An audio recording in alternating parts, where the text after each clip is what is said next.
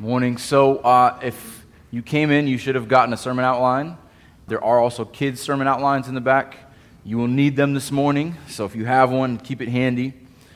And if you're here for the first time, I am glad you're here, and I think this is a great example of what it looks like to walk through a book of the Bible.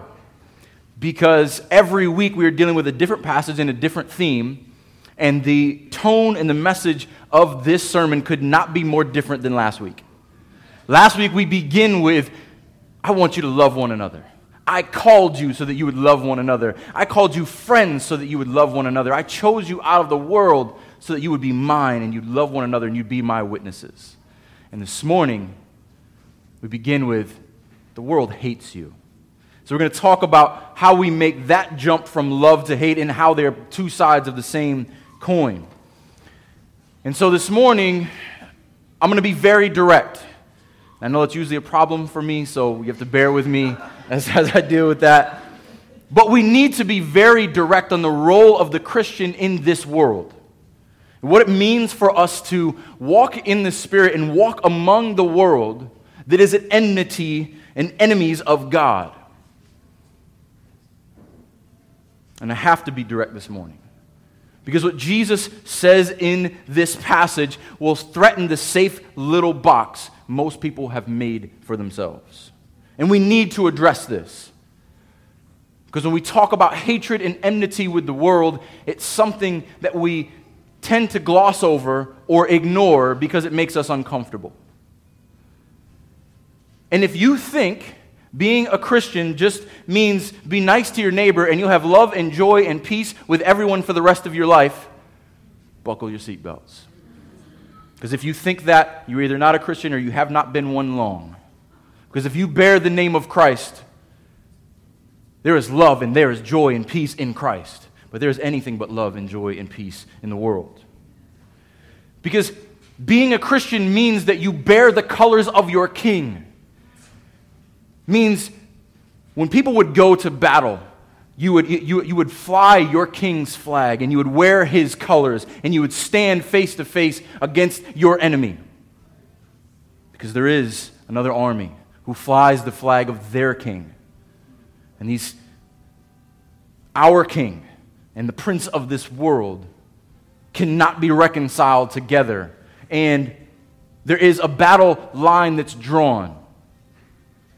And this spiritual war is going on at every moment, even if we don't realize it. And we are engaged in it. And you're either on one side or the other. You know what happens to those who choose middle ground? They get caught in crossfire and they die. There is no middle ground. You are either standing with the King of Kings, or you are standing with the king of this world. And your fate is sure. So I want to jump right into our passage. We got a lot to cover this morning. And so hope you have your Bibles ready and your notes ready. Because this is, this is good. We need this. We live in a culture that wants to avoid everything uncomfortable. We live in a culture that doesn't want us to deal with reality. We live in a cu- culture that wants to act like evil does not exist. We live in a culture that wants to believe that everyone is just good. You can either believe the culture or you can believe the words of Christ. And as believers, we need to be sober-minded with these things. We need to be aware of what Jesus teaches. So we're going to pick up in our text in John, beginning in verse eighteen. And I'm actually going to read through chapter sixteen, verse four. Just to give you a heads up, we're going to spend most of our time in verses eighteen and nineteen, because that sets the tone for everything else. And then verses one through four of chapter sixteen, I'm going to briefly cover, and it will set us up for next week as well. So, John fifteen, verse eighteen. Listen carefully to the words of Jesus here. If the world hates you, know that it has hated me before it hated you. If you were of the world, the world would love you as its own. But because you are not of the world, but I chose you out of the world, therefore the world hates you. Remember the word that I said to you, a servant is not greater than his master. If they persecuted me, they will also persecute you. If they kept my word, they will also keep yours. But all these things they will do on account of my name, because they do not know him who sent me. And if I had not come and spoken to them, they would not have been guilty of sin, but now they have no excuse for their sin. Whoever hates me hates my Father also. If I had not done among them the works that no one else did, they would not be guilty of sin, but now they have seen and hated both me and my Father. But the word that is written in their law must be fulfilled. They hated me without a cause. But when the Helper comes, whom I will send to you from the Father, the Spirit of truth who proceeds from the Father, he will bear witness about me. And you also will bear witness because you have been with me from the beginning. I have said all these things to you to keep you from falling away. They will put you out of the synagogue. Indeed, the hour is coming when whoever kills you will think he is offering service to God. And they will do these things because they have not known the Father nor me. But I have said these things to you, that when the hour comes, you may remember that I told them to you. Let's pray. Heavenly Father, just pray that you clear our minds, that you clear our hearts. Any division that is within us, that desires for the world, yet claiming your name, pray that you destroy that, that you make us miserable in it. I pray that we hear clearly and soberly these words. This is not to take lightly. This is not to ignore. Jesus leaves no room here for a middle ground. And I pray that as your people, we hold fast to who we are in Christ. That we trust in the Spirit sent to us as a witness, as a helper, as an encourager, that we may not fall away. Let's pray for those who do not know you this morning, Lord. They may realize that apart from you, they are your enemies. And as good as they may feel, it is hatred of you that rejects you. But Lord, you are good, you are gracious, and you save sinners like us. You send your Spirit to bring our dead hearts to life. And we pray for that. Pray for your continued work in us and through us, that we may be witnesses to this world for the sake of your glorious name. That the name of Jesus Christ may be exalted on our tongues, may be lifted up in our worship, may be present in our prayers and in our speech throughout the day, so that the world will know that we are yours, and that we may have boldness and confidence to be uncompromising in that. Pray that your word accomplishes its purpose this morning by the power of your Spirit, to the glory of God the Father, in the name of Jesus Christ. Amen. All right. So let's kind of catch up where we've been. In the beginning of chapter fifteen, as disciples of Christ, we are called to abide, to remain in him. And we continued last week, we are also called to love. Because of Christ's love for us, because he lays down his life for us, we are to love and lay down our lives for one another. But in the same vein, those who abide and those who love will be hated. These are two sides of the same coin. This cannot be ignored. Jesus leans in here and repeats himself, so we must pay attention. To be a friend of Jesus means you cannot be friends with the world or love what they love. So that causes problems for people, and that's a fair question. So what, what does that mean? It means, can I not have friends? We should certainly make friends with those in the world. Absolutely, so that we can reach them for Christ. But Paul, and Paul tells us in First Corinthians five that if we didn't have friends with those in the world, we couldn't go out of our houses. We couldn't be a part of the world. And sure, we should have friends with those who are greedy and drunkards and sexually immoral. But we should not love what they love and do what they do. We are called out of this world to be witnesses of Christ to them. But we know that our hearts are weak. And we know that we want to please people and that we oftentimes end up encouraging what we despise. We're going to look at a lot of scriptures today, and because I want to cover a lot, uh, I'm going to have them up on the screen. One of them, First John two, fifteen through seventeen. Look what John says here. John continues after his gospel in his first epistle. Do not love the world or the things of the world. If anyone loves the world, the love of the Father is not in him. John does not mince words either. For all that is of, for all that is in the world, the desires of the flesh, the desires of the eyes, excuse me, and the pride of life is not from the Father, but is from the world. You cannot love Christ and love the world at the same time. Jesus says, you cannot serve two masters. These masters are in complete opposition to one another. And they are not on, they are not on good terms. There is no fraternizing after the warfare. So let's take some time to consider before we get into our text this morning. What does the world exalt? What does the world value? What does the world cherish? What does it hold most dear? And what do you value? What do you cherish? What do you hold most dear? Where do you find your satisfaction? Where do you find your identity? Is it in the same things that the world finds their identity and their satisfaction? Or do you find it in Christ? We must examine ourselves in this soberly. So let's pick up in verse eighteen. Right after saying in verse seventeen, these things I command you so that you will love one another. If the world hates you, know that it hated me before it hated you.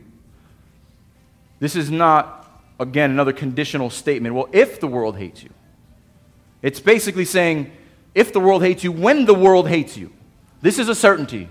You will see this throughout the passage. If the world hates you, know that it has hated me before it has hated you. They hated our Lord. They crucified him. What should we expect for bearing his name? And so the first thing we must do in these first two verses is look at the repetition here. We see hate in verse eighteen. And so we've got to spend just a moment here. Anytime, we've said this again and again and again, anytime there's emphasis in Scripture, excuse me, re- repetition in Scripture, it is for emphasis. If Jesus says the world hates you because it hates me, that's why it hates you, we're supposed to pay attention to that word hate. And this is very appropriate in our culture, because hate is a buzzword in our culture today, right? Hate is one of those words that is thrown around all the time. And basically, it's code word for, if you disagree with me, you hate me. So anytime there's a disagreement in our world, it becomes hate. And it is very often directed at Christians, because we don't agree that there is hate. So we should follow that to its logical conclusion. We should hold the world to its same standard, because if the world does not disagree with Christ, they hate Christ. They should be held to their own standard. So when a word like hate is, is, is thrown around, understand what it, what it really means. Understand what is really being said. And we're going to see this morning that Jesus will make the conclusive case that it is actually the world who has hatred in their heart for him and everyone who bears his name. But many of you are going to say, well, hate, that's a very strong word. You know, uh, we're twenty-first century, we're a little, we're a little P C, we're, shouldn't we just dial that back a little bit? Can't we just say dislike? Jesus says hate. This word in both Hebrew and Greek is a burning. It is, it is a fire with, with, within you that you stoke. No, we cannot dial it back. Not only that, we're going to lean into it, because most people will say, well, hate is a really strong word. You know, if these if these nice unbelievers just knew more about Jesus, they would love him, they would embrace him. We just need to tell them all the good things about Jesus and sweep this hate and judgments and kingship stuff under the rug. If you believe that, you're fooling yourself. Well, Jesus says, hey, he must be exaggerating, right? So I want to spend some time on verse eighteen and nineteen, because we need to set the groundwork here. Because just like how our, our world uses hate, it also uses love. So think about this. The world loves Jesus until he disagrees with them. I want you to follow my train of thought here. The world loves Jesus until he disagrees with them. The world loves Jesus as long as he agrees with them, until he doesn't. So, until us as believers, we, we, we read Scripture and we have to hold to our convictions, the world loves us until we say that marriage is between a man and a woman and is instituted by God to show us the relationship between Christ and his church. The world loves us until we say we can't support sexual immorality and condone it. The world loves us until we say that God made them male and female. I can't believe this is even a discussion. The world loves us until we say who I am in Christ is more important than the color of my skin. The world loves us and loves Christ until we say all life is valuable, even a life within a womb. The world loves Jesus, loves those who bear his name, until we say, I will not join in your filthy entertainment and your filthy entertainers who you celebrate and worship all day long. I don't participate in that. Then the lines begin to get drawn. The world loves Jesus until we say all religions are not the same. And Jesus says, I am the way, the truth, and life. No one comes to the Father except through me. The world loves Jesus and us until we say, my obedience to my God and his word are more vital than my obedience to a nation or a political party. They love Jesus and those who are his until we say, you must put your faith and trust in Jesus Christ or you are going to hell. And I just scratched the surface. I could do this all day long. Our world only loves a Jesus of their own making. And many people who consider them, some, themselves Christians only love a Jesus of their own making. It's real easy to love a Jesus who fits, fits in your box and makes you comfortable. When you really know who Jesus is and what he claims, you must either love him or hate him. You cannot ignore that. And anyone who thinks, if they just knew more about Jesus, they would love him. You don't know your Bible. Because in just a very few hours from where Jesus is right now, the same people who followed him for miracles and followed him for, for bread will be shouting, crucify him. If Jesus was on earth today, preaching what he preached, says what he says, in John chapter seven, verse seven, Jesus says, the world hates me because I call their works evil. If Jesus was on earth today, they would crucify him. First in social media, and then in the court of public opinion. And everyone who seeks this Jesus experience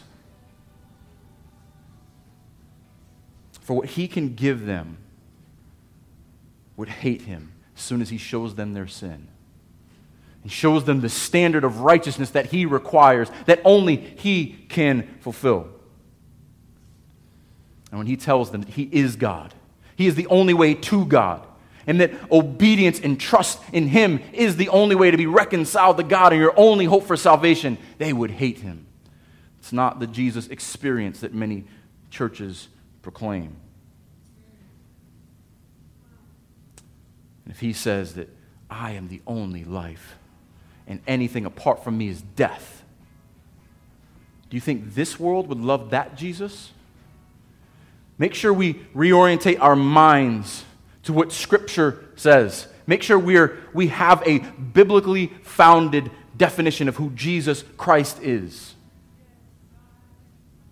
Make sure it's not just Jesus, the good moral teacher and healer, who walked around with unicorns and butterflies flying around him, and everything is supposed to be, you know, Lucky Charms and good stuff. Make sure it is Jesus Christ, the anointed of God, the Messiah, God made flesh, the final sacrifice for sins, the King of kings, the high priest, the prophet of prophets, the Lord of lords who will reign forever. If you worship a little traveling happy healer, you might as well worship Benny Hinn or somebody else.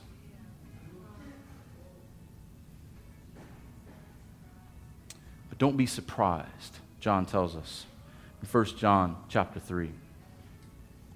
Do not be surprised, brothers, that the Lord hates you. This should not surprise us. Jesus told us he set this up for it because we're not meant to be loved by the world. Look at Luke chapter six. This is, uh, as Jesus is presenting the, the, the woes in Luke's version of uh, the, the Sermon on the Mount, woe to you when all people speak well of you, for so their fathers did to the false prophets. Hold it here for a second. Woe to you when all people speak well of you, for so their fathers did to the false prophets. It should make people pleasers uncomfortable. Woe to you when people speak well of you. Because you know who the false prophets appeal to? Those who want their ears tickled. Those who want to hear what they, they really want to hear. Those who desire for everyone to love them.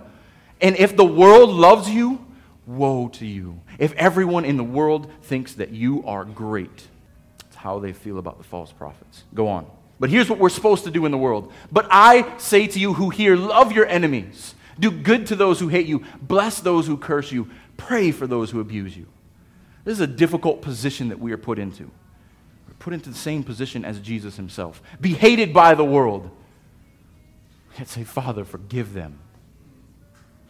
To be abused by them. Yet open not his mouth. To be hated by them and still go to the cross for them. To be hated by us. Our heart of hearts hates him. But he went to the cross for our sins, so that he might send his Spirit that we might love him. This is the difficult tension that the believer is called to. I want to talk some more about that as we go, but I got to get out of verse eighteen. Verse nineteen. If you were of the world, the world would love you as its own.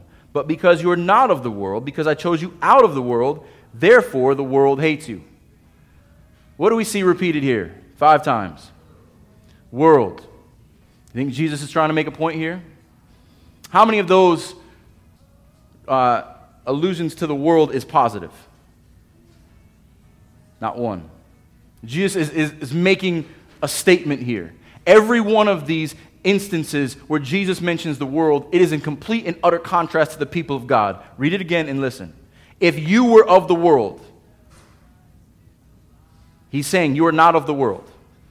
Because if you were, he would not say it like this. If you were of the world, so you were uh, separate from the world, the world would love you as its own. The world would love you if it were yours, but it's not. Again, Christians contrasted to the world. But because you are not of the world, he says it again, but I chose you out of the world. He chose us so that we would be out of the world. That's part of our election. Therefore, the world hates you. Because you're not its own, because you don't love what it loves, because you belong to me and I chose you out of the world, therefore the world hates you. Many of us are surprised when the world acts like the world. How often are we surprised? Like, why would they do that? Why would they say that? I don't know why you're surprised, but I have this conversation all the time. Why does the world do this? Why does the world hate the things of God and hate the people of God? Well, either you think too highly of the world or you don't think highly enough of Jesus' words. Jesus told this. This is plain. The world will hate you enough that he repeats himself over and over again, and he will say it later on in this passage. It hates you because it hates me. Don't be surprised when the world acts like the world. Don't be surprised when they're doing exactly what Jesus told us that they were going to do. But have a proper understanding what it means to be separated from Christ and our sinful nature and the need to be reconciled to Christ. So, how do we differ? And so, because I want to spend some time here, I want you to turn to Ephesians chapter two. So, I want to help you guys, for those who don't know their way around the Bible, um, Ephesians is a few books to the right. I'm going to go past Acts and Romans, First and Second Corinthians. I don't think this is going to work. Oh, well. Uh, past Galatians, and then Ephesians, chapter two.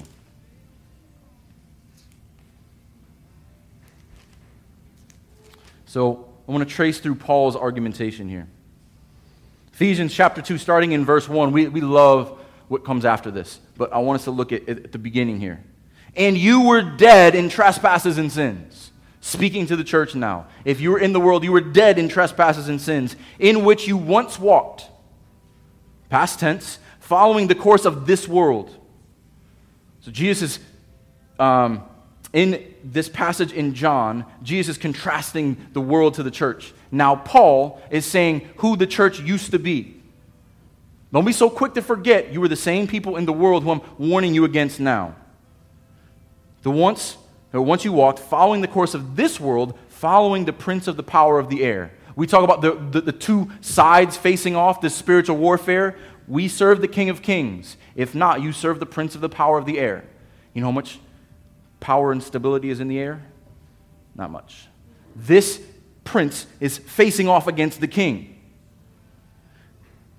The spirit that is now at work, currently, right now, in the sons of disobedience. You're either sons of God or sons of disobedience, among whom we all once lived in the passions of our flesh, carrying out the desires of the body and the mind, and were by nature children of wrath, like the rest of mankind. This must be understood. Why are we at enmity with the world? Because these, this is what we were marked by before Christ. This is where everyone who is not in Christ is marked by.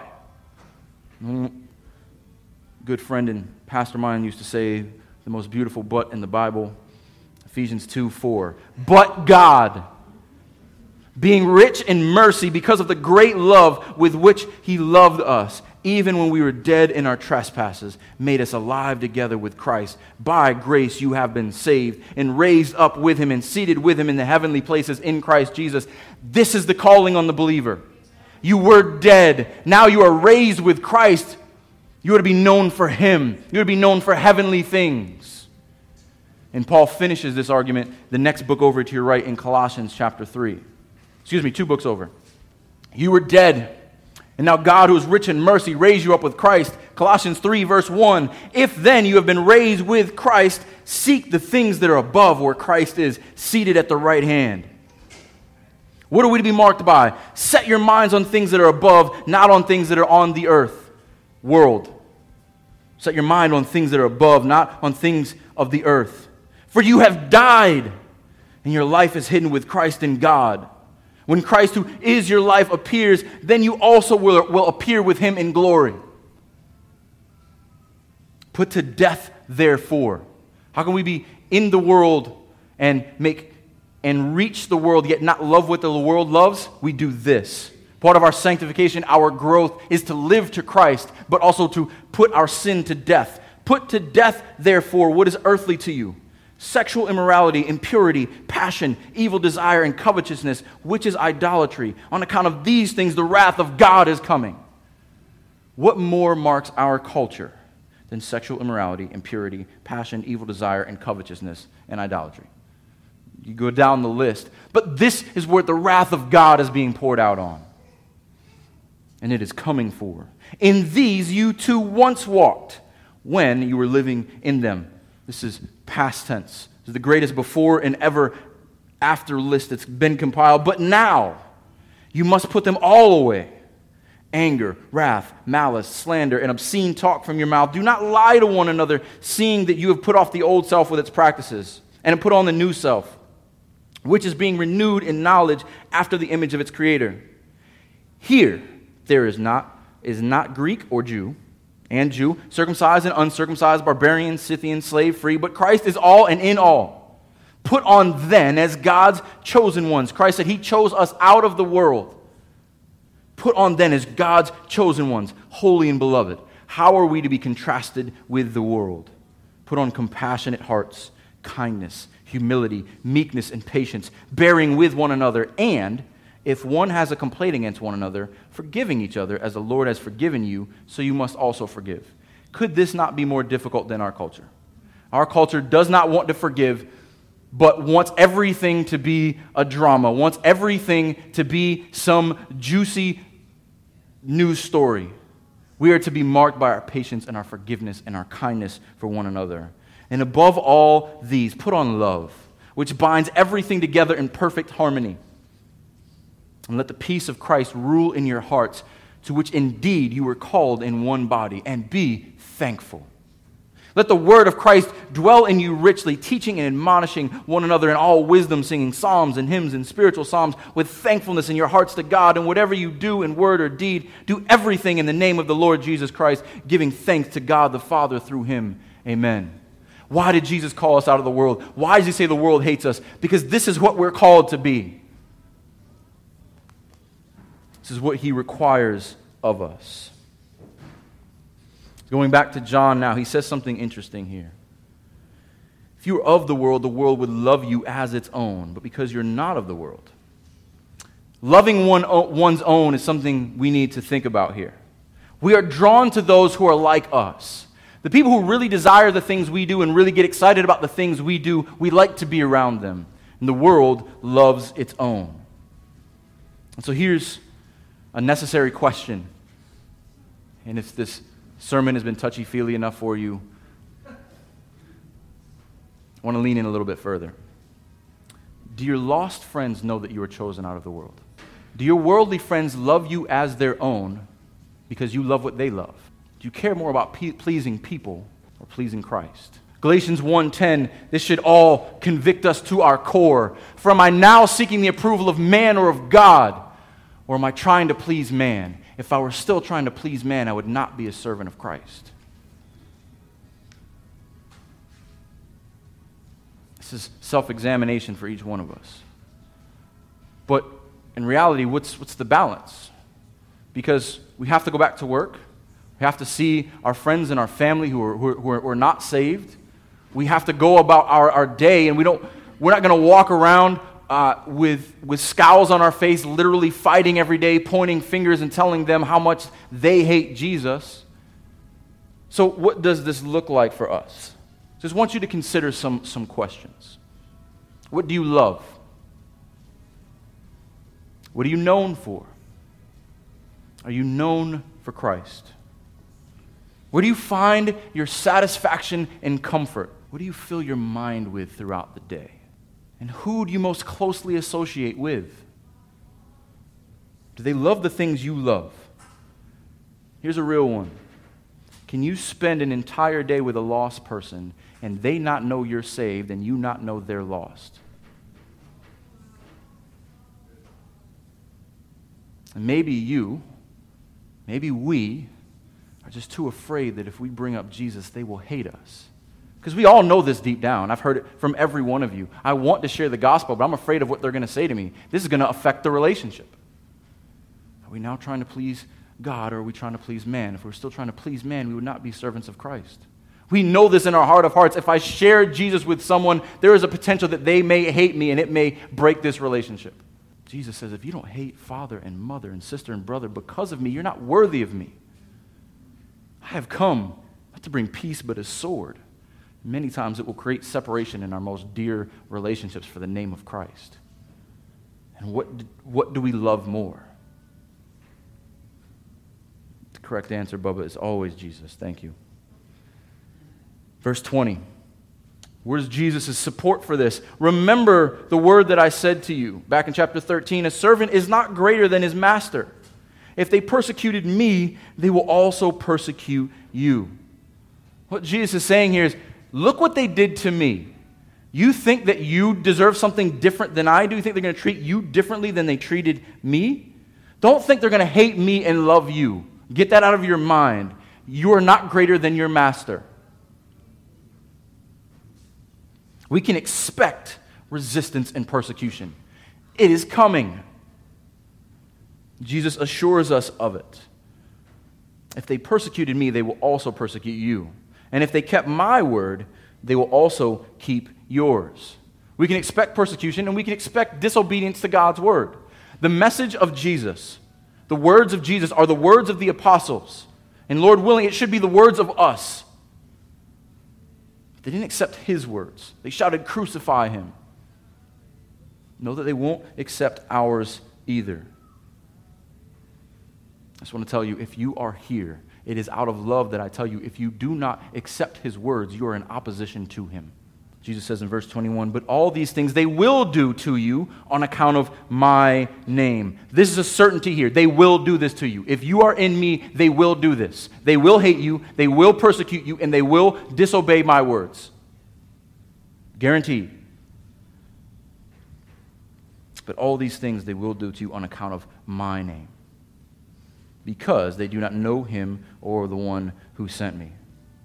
Want to know why we don't fear or fret what people say to us when we are persecuted and even just reviled or made fun of in Jesus' name? Because Jesus himself says right at the end of the Beatitudes in Matthew chapter five, verse eleven, "Blessed are you when others revile you and persecute you and utter all kinds of evil against you falsely on my account." Not just blessed when you're persecuted for being a jerk, but blessed are you when you're persecuted on my account. Jesus says, "Rejoice and be glad, for your reward is great in heaven. For so they persecuted the prophets who were before you." If you're disliked, if you're hated, if you're persecuted, rejected because of the name of Christ, it's because they don't know the Father. Don't take this personal. You know, there's a sports analogy where we, we talk about not worrying about the, the name on the back of the jersey, but the front. Our jersey, our team name is Christ. Too often we're worried about the name on the back, our own name. Don't worry about the name on the back of the jersey. Don't, wor- don't worry about what they think about you. If they reject you, they're rejecting Christ. And you are blessed. And Jesus tells us to rejoice because you're in good company. Verse twenty-two. "If I had not come and spoken to them, they would not have been guilty of sin, but now they have no excuse for their sin." This verse causes some some, some problems to people. Um, well, what does it mean? Were they not guilty before? And if I just close my ears and, and, and try not to listen, I won't be guilty. Paul tells us clearly, we have all sinned and fallen short of the glory of God. We know that.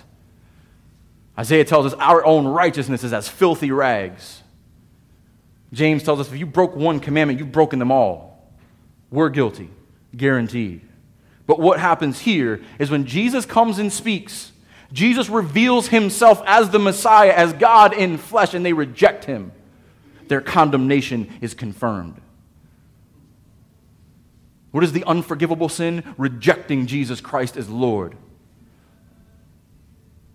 Not being transformed by the Holy Spirit. Jesus has spoken and he has made it plain. If I had not come and spoken, they would have been guilty of sin, because the Jews could still say, "I'm being good according to the law. I'm being wise in my own eyes." That's why Jesus came to the Jews first. "I will show you what it means to be a perfect law keeper, because I am the law giver. I will show you what it means to love my Father with my heart, soul, mind, and strength, and love my neighbor as myself. I will show you what that means. And now you will have no more excuses, because you've seen the perfect example, and you can't keep it. The only way you can keep the law is by trusting in me, because I will keep the law for you." Now they have no excuse for their sin. Their sin is still on their heads. Now's the other part of this I have to say. If you are here and you don't know Jesus and you have heard these words, you now have no excuse for your sin. Your sin is on your head. James tells us, we looked at this verse last week in James chapter four, verse four. We must repeat it again because it's so vital to what we're talking about. "You adulterous people, do you not know that friendship with the world is enmity with God? If you desire to make friends with the world, you make yourself an enemy with God. Therefore, whoever wishes, if your desire is to be a friend with the world, you make yourself an enemy of God." You cannot serve two masters. You can't be friends of God and the devil at the same time. But it's not just unbelief that leads people to reject the words of Jesus. Look at verse twenty-three. "Whoever hates me hates my Father also." This hate comes back up. They don't receive my words because they hate me, because they hate my Father. Always, hatred of the Father and Son is connected like love of the Father and Son. You can't love one and hate the other. You can't reject Jesus and say, "Yeah, I love God, and I love Jesus only part of the time." It's not possible. Our God is one, and he cannot be separated. Jesus is the Word made flesh. His words condemn them. but also so to his works. Verse twenty-four, if I had not done among them the works that no one else did, they would not be guilty of sin. Jesus is saying, my words confirm who I am, and you rejected my words. I even did works. I performed miracles before you to confirm my words, and you still rejected me. My words condemn you, and my works condemn you. You can either love or hate him. You cannot be ambivalent toward Jesus. And if you reject Jesus, if you read these words, if you know who Jesus is, you hear the gospel proclaimed and say, no, nah, I'm good, you have no excuse for your sin, and you're taking your sin on yourself. This is why the gospel is so important, because we are dead, as Paul tells us, in our sins. Apart from Christ, there is no hope. Apart from Christ, we are enemies of God. People say, well, God would never love, send anyone he loves to hell. They are absolutely right. He never sends anyone he loves to hell. All those he sheds, shows his love and puts his love on, he protects forever. But those who hate him, those who have every fiber of their being want to be their own God, they deserve hell. But only Jesus, fully God, fully man, perfectly keeping the law, dying perfectly to death, a death we deserve to die, being raised again to new life. Only if you are raised with Christ, if you are resurrected with him, as Paul tells us in Ephesians two and Colossians three, can you have new life? Can you be called his friend? Can you take comfort in this passage? Because our King has overcome the world. And he says, if I had not done among them the works that no one else did, they would not be guilty of sin. But now they have seen and hated both me and my Father. They have seen and both hated me and my Father.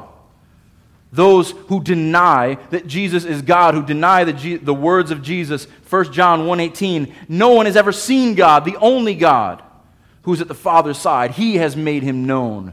Jesus, God made flesh, in which the fullness of God was pleased to dwell. When you see me, when you hear my words, you hear the words of God. And if you hate me, you hate God. There's no mincing words here. We must get this correct. So there's the bad news. But now Jesus is going to let his disciples breathe for just a moment and let us breathe for just a moment. But, verse twenty-five, the word that is written in their law must be fulfilled. Why is this happening? Because the scriptures foretold it. It must be fulfilled. They hated me without cause. Why do we read Psalm thirty-five earlier? The imprecatory psalms of those who hate God's people and praying for God's judgment on them. Jesus quotes this line, which actually appears in three different psalms. Psalm thirty-five, Psalm sixty-nine, and Psalm one oh nine. All of them have the same tone. David and the people of God are hated because of God. The scripture must be fulfilled. It must be fulfilled in Christ perfectly. It must be fulfilled, but here's where the encouragement comes to the believer. I, Jesus has to be clear. He has to set up clear expectations, and then he sets up encouragement. Verse twenty-six, but, another beautiful but in the Bible, there will be hate, and there will be persecution, and there will be dislike, and they will hate you because of me, but when the Helper comes, whom I send to you from the Father, the Spirit of truth, who proceeds from the Father, he will bear witness about me. The hatred and persecution must happen. It will happen. But the Helper is coming. We're going to spend a lot of time on the work of the Helper tomorrow, but the, com- the Helper comes to intercede for us, to be a witness to Christ in us. The role of the Holy Spirit in the earth is to bear witness to Christ. And the role of the Holy Spirit in us is to bear witness to Christ, to remind us of the gospel in the midst of persecution, in, in the midst of difficulty. These things will happen. Difficulty will come. But my Helper will also come. And everything you need, my Spirit will supply for you. And as the Spirit reminds us of the gospel and reminds us of Christ and becomes our witness to him, then we grow and we mature, and we draw closer to God our Father through the blood of Jesus Christ by the power of his Spirit. And that is how God cares for and encourages his people in the midst of difficulty. We are never told that we will not or should not face persecution. We are guaranteed we will. But we are also guaranteed that we have a comforter in the midst of this. So Jesus is speaking here directly to his disciples. There's a parallel for us. Look at verse twenty-seven. And you also were bear witnesses because you have been with me from the beginning. We were not there from the beginning. We are not apostles. Yes, they will bear witness, but the same Spirit that was given to them is given to us. And we become his witnesses to all of the nations. You also. At the same time, we are hated by the world. We are to be a witness to them in love. We are to love our enemies and pray for them. Because it is not our own strength or our own ability to convince anyone that sustains us. It is the Spirit of God that sustains us. And only because of the Spirit of God can we be witnesses. Can we have joy in the midst of trials? Can we persevere? And this is why we get to chapter sixteen. And this is why we're including this this week. As I've told you many times, chapter and verse designations are help, helpful if you're going to memorize verses, but don't treat them as part of the narrative. So I don't want to read straight through this because we should not separate these ideas. I have said these things to you to keep you from falling away. And this whole discourse, Jesus uses these things again and again. If you look at fifteen eleven, these things, and when he talks about abiding, these things I have spoken to you that your joy Uh, my joy may be in you and that your joy may be full. Abide in me so that you will have joy. These things, again in verse seventeen, these things I command to you so that you will love one another. These things I say to you, you are mine, I have chosen you so that you love one another. I say these things to have joy. I say these things to have love. These things in verse sixteen, or excuse me, in chapter sixteen, verse one, these things I have said to you to keep you from falling away. Don't be surprised that persecution's coming, but I send my Spirit. Each one of these things Jesus says with intentionality. So this will connect this week and next week as well. But these next few verses are written directly to the apostles. We're going to see these details here. I don't think any of us has ever been in a synagogue. I don't think any of us has ever been thrown out of a synagogue. But there will be parallels to us as well. But here's what Jesus says in verse two. They will put you out of the synagogue. Indeed, the hour is coming when whoever kills you will think he is offering service to God. Listen to the certainty of Jesus' voice. This is not maybe, if you do, you know, if you kind of fly under the radar. They will put you out of the synagogue. Indeed, the hour is coming when whoever kills you will think they're offering service of service to God. Here is the natural outworking of hating Christ. You will hate and persecute and kill those who bear his name. It is unavoidable. It may be suppressed, it may be kept under the surface, but it has always happened, and it will. And we're seeing this more and more in our culture that has typically been friendly to Christians. We have brothers and sisters all over the world right now who are being thrown out of public offices and public spaces, who are being thrown in jail, who are being killed and beheaded because of the name of Jesus Christ. It happened to the apostles directly. It's happening to our brothers all over the world. Don't be surprised as the world becomes more and more antagonistic towards us. And within many of our lifetimes, there will be believers in jail for the name of Jesus Christ. And if you don't know this, and if you lose sight of this, and if you're not prepared for this, if you have a weak faith, and if your faith is in your own ability, it will erode underneath you. Jesus says, I tell you these things so that you do not fall away. Jesus is preparing your, his disciples. Find joy in me. I tell you these things. Find joy in me. Love one another. Know who you are. Know where you can find counsel, because when persecution comes, the world will not comfort you. We're not meant to find our comfort in the world. The world will hate you, but you will have the Spirit of truth. Why? Why is this, Jesus? Verse three. And they will do these things because they have not known the Father nor me. It's as plain as it can be. It doesn't require much explanation. Why? They will do these things because they have not known the Father nor me.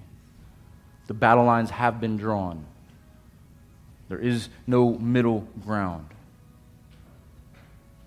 Jesus goes on and he says, "But I have said these things to you, that when the hour comes, you may remember that I told them to you." Why is it so important to remain in God's word? Because when the hour comes, whatever hour, Scripture ministers to us. Jesus' words remind us of what he has told us, who he is and what he has done, so that we hide it in our heart and glorify him. So next week we're going to get into more on the role of the Holy Spirit in Jesus' absence. But we as believers are to remember these things when the world shows its true colors. So just a quick conclusion. This passage is meant to give clear warning, to give solid truth in expectation and encouragement. Know whose you are. Know who you are in Christ and what the world thinks about you and the world you're still in. And we must consider this. Do I love Christ? Do I desire the things of Christ? Do I want to be known by him? Or do I desire the things of the world? So I want to leave you with these words as an encouragement.